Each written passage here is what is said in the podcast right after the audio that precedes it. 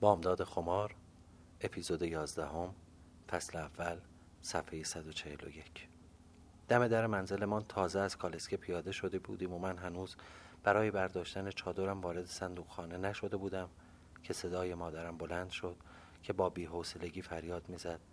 دده خانم به فیروز بگو برود تون تاب را خبر کند. فردا صبح زود بیاید حمام را روشن کند. خودت هم بدو برو به آقا بیگم خبر بده ما فردا حمام را روشن می‌کنیم. بیاید بچه ها را بشوید. اگر هم خواست ادا و اطوار در بیاورد که مشتری دارم و چنون چنان به یکی دیگر از کارگرها بگو بیاید. حالا هر کس که می‌خواهد باشد. من حوصله ناز کشیدن ندارم. مادرم از گرد و خاک بسیار بدش میآمد و به خصوص هر وقت که به ده یا باغ می رفتیم این وسواس بیشتر آزارش می‌داد. شاید حمام کوچک خانه ما پیش از حمام هر خانه دیگری روشن می شد و آقا بیگم لاک که به مهارت در کیسه کشی شناخته شده بود اغلب برای شستشو به حمام سر خانه ما به حمام سر خانه ما می آمد خجسته بازویم را گرفت و در حالی که چادر از سر بر می داشتم مرا به درون صندوق خانه کشید و در را بست. صدای پای مادرم که از حیات به اندرون برمیگشت و از پله های ساختمان بالا می‌رفت هر لحظه نزدیکتر به گوشم می رسید خجسته عجولانه پرسید. چی شده محبوبه؟ چه خبر شد؟ چرا منصور یه دفعه جنی شد؟ در حالی که چادر را برداشته با خون سردی تا می کردم گفتم تو هم بخت گیر آوردی ها. حالا که نمی شود حرف زد. الان خانم جان سر می رسد صبر کن شب موقع شب موقع خواب برایت در صندوقخانه چهارتاق باز شد و محکم به دیوار خورد. مادرم غضبناک و برافروخته از جلو و دایه بچه به بغل از عقب وارد شدند. خجسته با تعجب و ترس به گوشه صندوقخانه عقب نشینی کرد. مادرم یک راست به سراغ من آمد. خواستم فرار کنم. با دست محکم به تخت سینهام کوبید. روی صندوق چوبی پارچه های نبریده افتادم و به ناچار همانجا نشستم. مادرم برافروخته گفت کجا؟ به تمرگ ببینم. به منصور چه گفتی که منصرف شد؟ دایی خانم هاج و باج با دهان باز به صحنه مینگریست و از حرفهای مادرم سردر نمی آورد. وحشت زده گفتم هیچی خانم جان به خدا هیچی. بچه را یک دفعه از زن گرفتن منصرف شد؟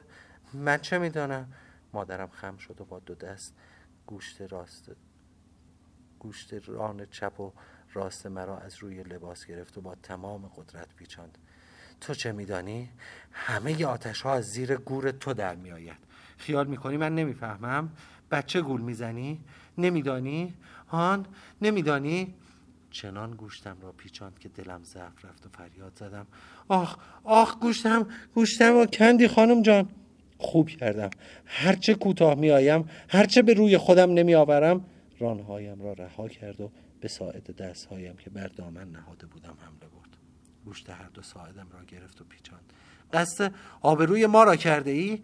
می‌خواهی پدرت را بکشی؟ چقدر من باید شیر قهره به این بچه بیچاره بدهم؟ تو که ما را بی آبرو کردی کوس رسوایی ما را زدی از شدت درد گردن را میان شانه هایم فرو بردم جمع شده بودم و داد می‌زدم آخ مردم خانم جان خجسته التماس می‌کرد خانم جان گوشتش را کندی. انگار مادرم دیوانه شده بود. دایه مرتب می‌گفت ای وای خانم ولش کنید دارید میکشیدش.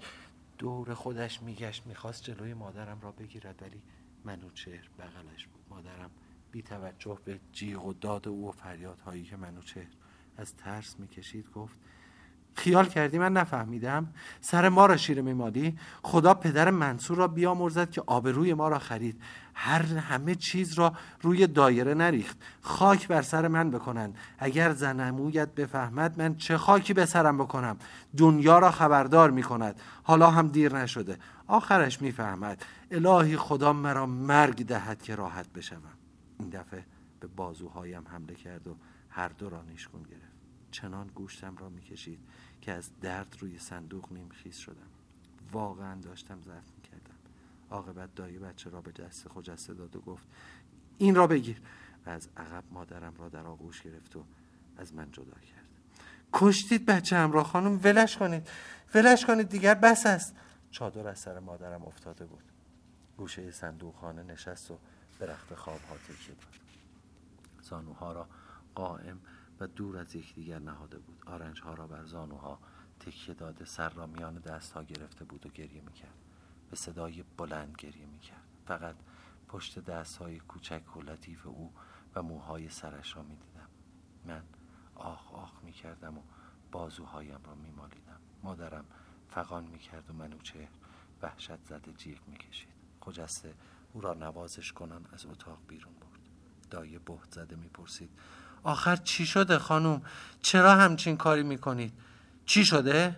زیر سرش بلند شده خاطرخواه شده. نمی‌دانستم آیا این افشاگری مادرم به خاطر آن بود که دیگر نمی‌توانست رازی را که حتی قادر نبود با خواهر خود در میان گذارد در سینه نگه دارد یا از روی سیاست بود. آیا خدم بویی برده بودند؟ آیا توانسته بودند شلاق خوردن رحیم نجار و بسته شدن دکان او را به زندانی شدن من در خانه ربط دهند تا این لحظه اگر هم پچ پچی در کار بوده دایه نیز با دد خانم و فیروز در آن شریک بوده. ولی از حالا به بعد مسلما دایه که این امتیاز را به دست آورده بود که طرف اعتماد مادرم واقع شود برای نشان دادن برتری خود به سایر خدمتکاران و وفاداری خیش به مادرم در مقابل آنها می ایستاد و توی دهان آنها می‌زد و جلوی هر شایعه را می گرفت مادرم زنی که سمبل شخصیت و متانت و استواری بود. زنی که نمونه یک خانم کامل و متین و متشخص بود. زنی که خشم و غضب خود را تنها با یک اخم کوچک یا جمع کردن لبها یا چرخش گردن و نگاهی خیره نشان می‌داد و تنها از روی لبخند ملیحش پی به شادمانیش می بردیم حالا گوشه صندوق خانه نشسته بود و زجه می‌زد و دایه او را دلداری می‌داد. مادرم گفت دو پای دو پا را توی یک کفش کرده که می‌خواهم. مرغ یک پا دارد. از جا پرید تا دوباره سر من خراب شود. دایه جلویش را گرفت و سرم داد کشید. ده برو بیرون دیگر. برو بیرون از این اتاق. می‌خواهی بکشندت؟ دو پا داشتم دو پا هم قرض کردم. چادر به دست از اتاق صندوق خانه بیرون جستم. چطور قبلا به فکر خودم نرسیده بود؟ نمی‌دانم.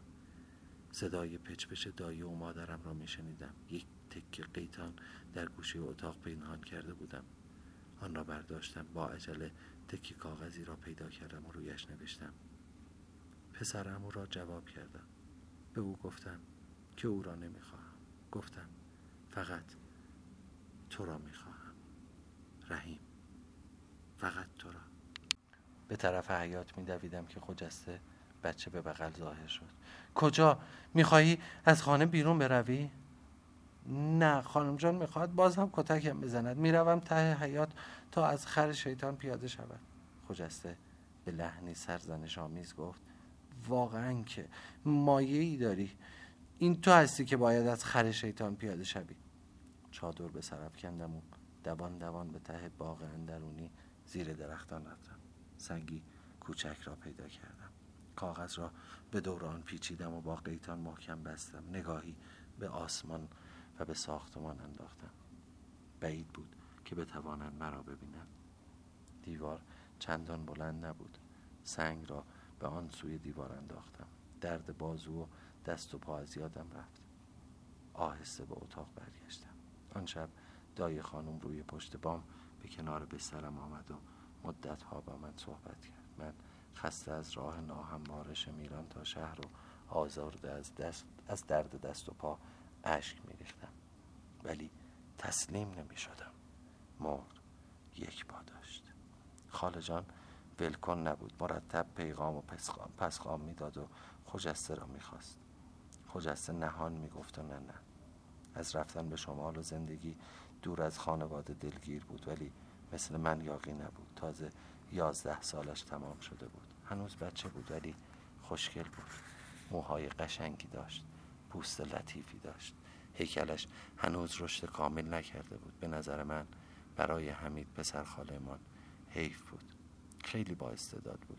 پیش پدرم فرانسه می‌خواند معلم معلم سرخانه هم داشت. دلش می‌خواست به مدرسه دخترانه برود. پدرم اجازه نمی‌داد ترجیح می‌داد دخترهایش در خانه درس بخوانند. عاقبت مادرم پیغام داد. یک چند سباهی تأمل کنید. تکلیف محبوبه با پسر امویش هنوز روشن نیست. خودم خبرتان می‌کنم. از روز برگشتن از باغ دوباره قهر و اخم و تخم پدر و مادرم شروع شد. دوباره قدقن و قرق برقرار شد. صبح زود روز بعد حمام را روشن کردند. از اول از اول وقت آماده بود. آقا بیگم دلاک آمد و در اتاق دد خانم چای و شیرینی خورد و صاف از دو تا پله حمام پایین رفت. از سربینه کوچک و نقلی گذشت و وارد حمام شد. اول خجسته را شست. بعد مادرم منوچهر را که تازه بیدار شده بود با خود به حمام برد.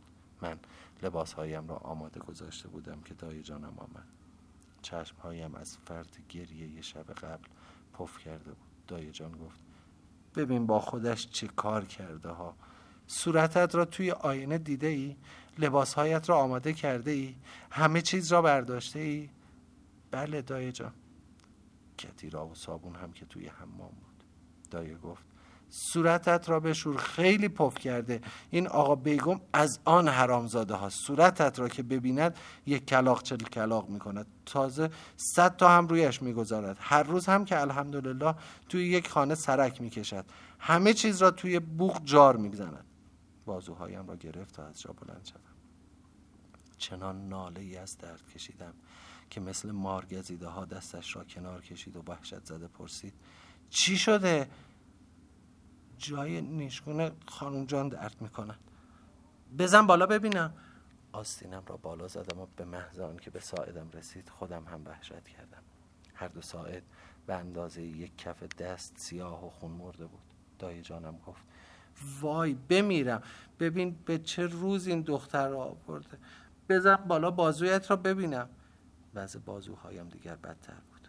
انگار پارچه کبودی به رنگ پوست بادنجان که جا به جا لکه های سرخ و بنفش داشت بر آن بسته بودم دای جانم رانهایم را هم بررسی کرد. دست کمی از دستهایم نداشتم مادرم که از حمام بیرون می آمد روی لچک حمام چادر نماز سفید گلداری به سر کرده بود و منوچهر را در قنداق سفید و لچک حمام را با لبهای سرخ و سفید همراه می آورد انگار سر یک عروسک خوشگل را روی دسته هاون چسبانده باشد.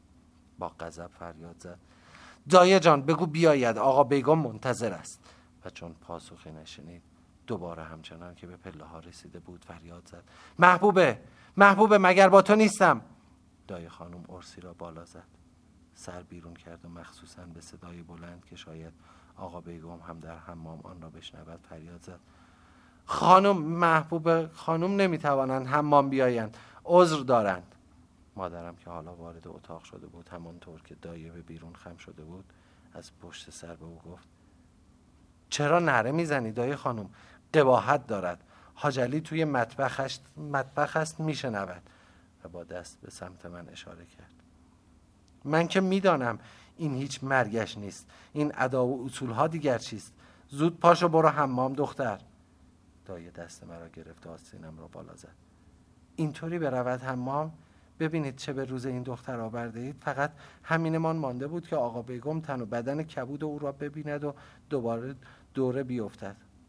و خطاب به من افزود. الهی قربان قدرت بشوم مادر. وقتی آقا بیگم رفت خودم می‌برم حمام میشورمت. مادرم در حالی که با قیز از اتاق بیرون می‌رفت گفت ده همین. اگر این قربان صدقه ها نبود اینجور خودسر نمی‌شد. دایه به دنبال او راه افتاد. از گوشت و خون من نیست ولی بزرگش کردم. بچه است. دست و پرش را که دیدم گفتم خانم جان الهی دستت بشکنه تمام تن دختره را کبود کرده. در کمال تعجب مادرم سکوت کرد و صدایی از بیرون به گوشم نرسید. الا قرقر دایه خانم. شاید مادرم ملاحظه سن و سال او را کرده بود. شاید حرمت دلسوزی و وفاداری او را حفظ کرده بود. یا خیلی ساده خودش هم دلش به حال من سوخته بود باز نامه ای نوشتم شرح حال کتک خوردنم را وقتی پدرم برای نهار به مهمانی رفت و مادرم در اتاق کنار منوشه در اتاق کنار منوشه به خواب بعد از ظهر تابستان فرو رفت آهسته و قدم زنان به ته باغ رفتم حاجلی در پاشیر ظرف های نهار را می شست. دو ساعت از ظهر می گذشت. خواستم سنگ را پرتاب کنم. صدای پایی شنیدم و مکس کردم. چه کسی ممکن بود آنجا باشد در آن راه باریک و متروک. صبر می‌کنم برود بعد صدای پا قطع شد. انگار آن شخص ایستاد. ناگهان به فکرم رسید شاید رحیم باشد. چطور بفهمم؟ پشت به دیوار داد زدم. با صدای نسبتا بلند. گفتم حاجلی کجا هستی؟ چرا امروز هیچ کس ته باغ نیست؟ بلا فاصله صدای صرفه شنیدم و بعد صدای رحیم این کوچه چقدر خاک و خاشاک دارد آهسته گفتم رحیم محبوب تو هستی؟ تنهایی؟ آره و سنگ را پرتاب کردم مدت کوتاهی طول کشید انگار کاغذ را خواند کتکت می‌زنند عیبی ندارد. عیبی ندارد خیلی هم عیب دارد. دارند زجر کشت می‌کنند. گفتم باور نمی‌کنند تو می‌خواهی بروی توی نظام. مگر نمی‌خواهی؟ مکس کرد. توی نظام؟ چرا می‌خواهم؟ وقتی رفتم می‌بینند. کی می‌روی؟ باز مکس کرد. والا دنبالش که رفتم. چند ماهی طول می‌کشد. ولی از سال دیگر عقبتر نمیافتد. میایی فرار کنیم؟ وای نه خدا مرگم بدهد میخوایی یک باره خونم حلال شود؟ صبر کن ببینم چطور می‌شود. آخر تا کی صبر کنیم؟ من که بیچاره شدم. گفتم اگر رضایت ندادن آن وقت یک فکری می‌کنیم. گفت زودتر هر فکری داری بکن من دارم از دست می‌روم. سر و کله حاجلی لنگ لنگان پیدا شد و من آهسته گفتم خدا حافظ حاجلی آمد. ده بیست روز از جریان رفتن ما به ده میگذشت. اواخر تابستان بود. با این همه ما هنوز روی پشت بام میخوابیدیم. تابستان ها اگر تخت پدرم را توی حیات اندرون می‌زدند جای ما روی پشت بام بود. و اگر او حوث خوابیدن روی پشت بام را می‌کرد ما باید در حیات میخوابیدیم که در این صورت ناچار بودیم صبح زود بیدار شویم تا حاجلی که برای کارهای روزانه وارد حیات اندرون می‌شد ما را در رخت خواب نبینم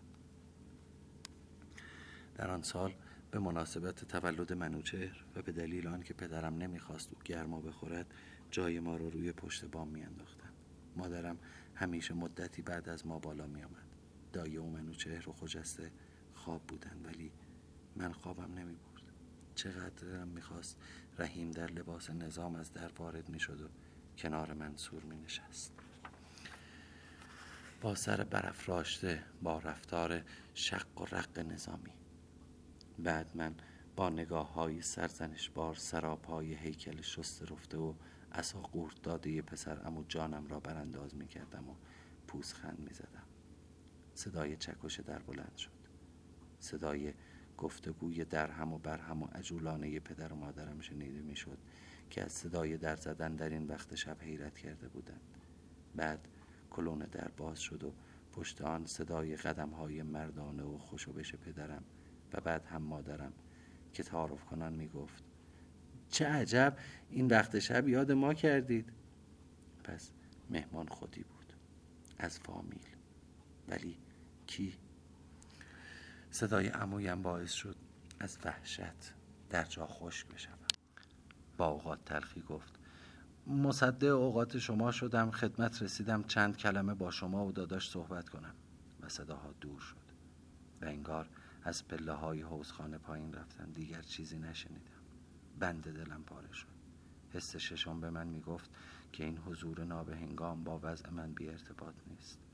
آهسته و با پای برهنه. از پلکان پشت بام سرازیر شدم هیچ کس در ساختمان نبود. حتما توی حوزخانه رفته بودن. می‌خواهند هیچ کس صدایشان را نشنود موضوع محرمانه است. موضوع من است. آهسته از پله های آبدارخانه که از یک سو به حیات و از سوی دیگر به حوزخانه مربوط می‌شد پایین رفتم و صدای آنها به گوشم خورد که آهسته و با احتیاط صحبت می‌کردم. از لای درز در عقب حوزخانه که قفل بود نگاه کردم. امویا روی تختی که کنار حوز کوچک بود و رویش گلیم انداخته بودن نشسته بود و نیم رخش به سمت من بود. پدرم زانوها را بغل گرفته و کنار مادرم مادرم کنار پدرم لب تخت نشسته بود. سر به زیر انداخته و حرف نمی‌زد. فقط یک لحظه سر بلند کرد و گفت ای وای من همینطور نشستم بروم هندانی هندوانه چای قلیانی چیزی بیاورم. امویم با بی حوصلگی دست کاندان نه خیر خانم بفرمایید بنشینید. آمدم چند کلام صحبت کنم و بروم. برای پذیرایی که نیامدم. پذیرایی باشد برای بعد. و ناگهان امو جان بی مقدمه پرسید. خب بالاخره چه تصمیمی گرفته اید؟ پدرم با تعجب یک ابروی خود را بالا برد. در مورد چه داداش؟ در مورد دست گلی که دخترت به آب داده. محبوبه را می‌گویم. انگار آسمان بر سرم کوبیدند. خدا مرگت بدهد منصور. آخر جلوی زبانت را نگرفتی. مادرم با نگرانی و التماس سر بلند کرد و به چهره امو جانم نگریست. با چشمانش از او می‌خواست که رازدار باشد. پدرم ساکت ماند. جای شک نبود که امو جان خیلی چیزها را می‌دانست. بعد پدرم با لحنی آرام و غم زده پرسید شما از کجا بو بردید؟ از آنجا که می‌دانستم منصور خودش از اول محبوب را خواسته بود. پس چرا باید بعد از یک ساعت قدم زدن در باغ و صحبت با او از این رو به آن رو بشود؟ پاپه منصور شدم. امانش را بریدم. عاقبت امشب سر شب که مادرش و بچه ها منزل نبودند نشستم و حسابی با او صحبت کردم. از زیر زبانش کشیدم. گفت محبوب مرا نمی‌خواهد. گفته دست از سرم بردار بگذار زن کسی بشوم که دلم می‌خواهد. مادرم به صورتش چنگ زد. وای خدا مرگم بدهد. امو جان با متانت گفت خانم این کارها چیست که می‌کنید؟ معنا ندارد. مسئله را باید با متانت حل کرد. مادرم گفت آخر آقا این مسئله حل شدنی نیست. پدرم پرسید. منصور نگفت تو دلش می‌خواد زن چه کسی بشود؟ صدای پدرم آرام و گرفته بود. امون جانم گفت. چرا گفت؟ گفت یک نفر است که می‌خواهد بعدا وارد نظام بشود. پدرم باز پرسید. نگفت فعلا چه کار است؟ امو جان سر به زیر انداخت. نمی‌خواست پدرم را شرمنده کند. چرا؟ گفت فعلا شاگرد نجار است. درست گفته. دختر بنده خاطر خواه شده. یک شاگرد نجار را می‌خواهد. دو پایی هم ایستاده و می‌خواهد زنش بشود. سپس مکسی کرد و افزود.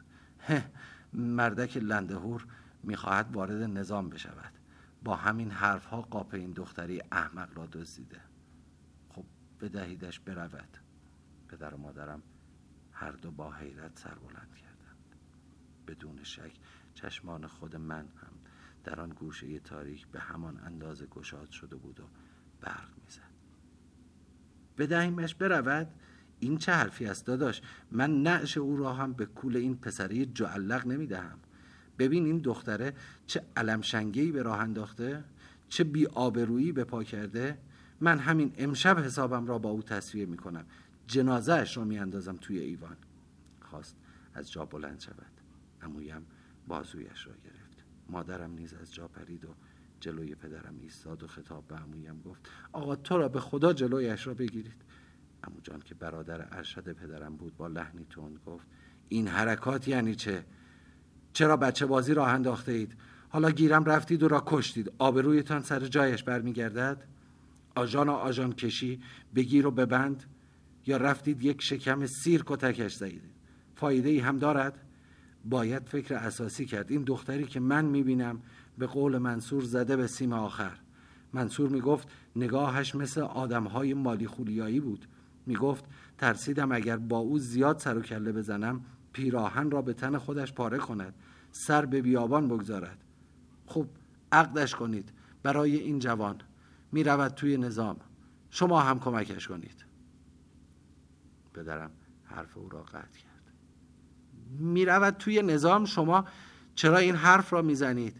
این آدم لش بی همه چیز؟ اگر نظام برو بود تا به حال رفته بود. اگر او رفت توی نظام من اسمم را عوض می کنم من مرده شما زنده. اگر این ارزه را هم داشت دلم نمیسوخت.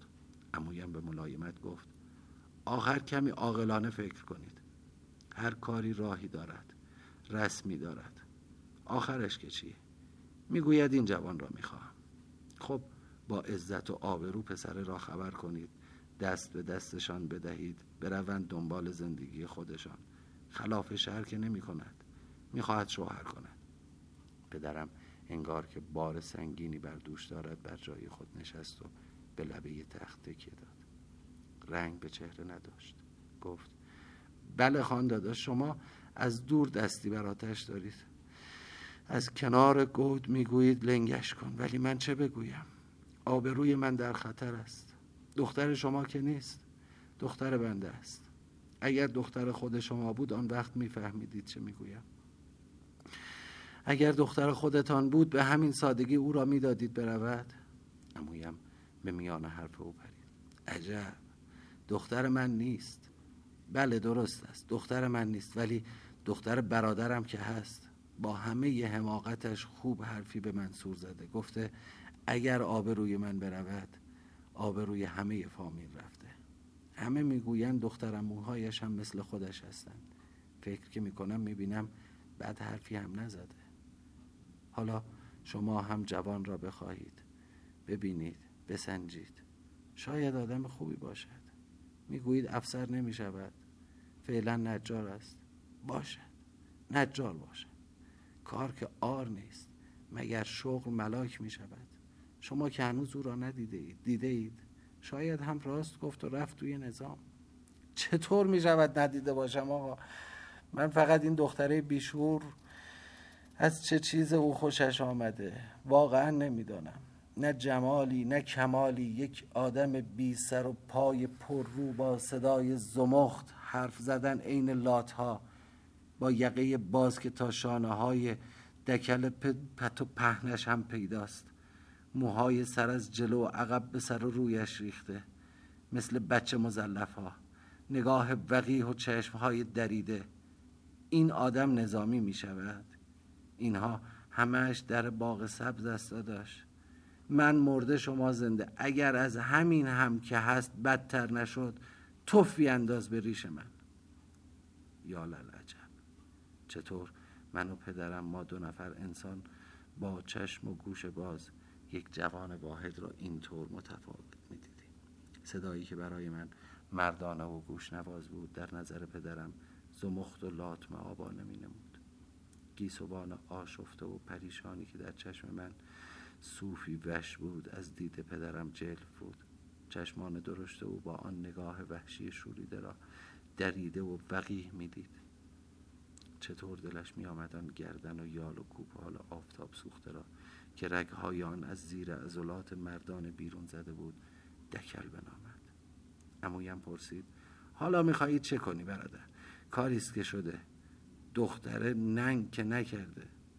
خود امو جان بلا فاصله ساکت شد. ننگ. این دقیقا همان کاری بود که من کرده بودم. پدرم پرخاش جویانه گفت ننگ نکرده؟ پس ننگ دیگر چیست؟ شاخ دارد یا دم؟ امو جان گفت بابا می‌خواهد شوهر کند عاشقی که گناه نیست. مگر دختر حیدرخان عاشق نشد و شوهر کرد؟ مگر پسر مرتزا قلی خان خاطرخواه آن پیرزن شوهر مرده با دو تا بچه نشد و آخر هم او را گرفت؟ دیگر از مهد اولیا که بالاتر نیست که عاشق داماد آشپزش شد. پدرم با بی حوصلگی دست تکان داد. شما هم عجب فرمایش ها میفرمایید داداش. تاریخ می‌خوانید آن داماد آشپز وزیر شاه بود. اما دختر بنده عاشق یک آدم تنلش شده. یک آدم بی پدر و مادر یک آدم بی استخوان. این آدم در شعن ما نیست. به قول نازنین لقمه ما نیست. وصله تن ما نیست. امو جان به اتمام حجت گفت من که هرچه میریسم شما پنبه می‌کنید. ولی بدانید که صلاحتان در این است که این کار انجام شود. پس فردا آبرو ریزی بدتری به بار می آید ها. اگر تریاک بخورد چه؟ اگر به سرش بزند فرار کند آخر کار دستتان می دهد ها. اینطور که منصور می گفت من عاقبت خوبی برای این کار نمی بینم زودتر بدهیدش برود و قضیه را فیصله بدهید. مادرم آهسته دست خود را به سرش زد. وای خدا مرگم بدهد. مردم چه می‌گویند؟ پدرم گفت هیچ خانم به ریش بنده و جناب عالی میخندند. می‌گویند دختر بسیر الملک که به دمش می‌گفت دنبالم نه یا بو می‌دهی با آن اهن و طلب زن شاگرد نجار محله شده. مادرم گفت ای خدا نمی‌دانم چه گناهی کردم که مستوجب این عقوبت شدم. آخر چرا باید این بدبختی به سر من بیچاره بیاید؟ من که به هر چه دختر فقیر و بیچیز است جهاز دادم. به هر چه آدم مستحصل بی سرپرست بود کمک می کردم. پدرم انگار با خودش حرف می‌زند گفت به قول نازنین شعن پسر دای خانوم از این عجلتر است. داماد دد خانوم و فیروز درشکچی از این آدم محترمتر است. باز شانس آوردیم عاشق پسر باغبان نشد همان که آب حوز ما را می‌کشد. حالا داداش می‌گویند دنبال دنبال و دیمبول را باشید و همه را خبر کنید بیایند تماشا. دست دخترت را بگذار توی دست یارو برود و بریشت بخندد. مادرم دوباره به سرش کوبید. وای جواب مردم را چه بدهم؟ امو جان گفت. خانم شما هم هی مردم مردم می‌کنید. منظورتان از این مردم چیست؟ اگر ما خودمان سرمان را بالا بگیریم و توی دهان مردم بزنید مردم غلط می‌کنند حرف بزنند.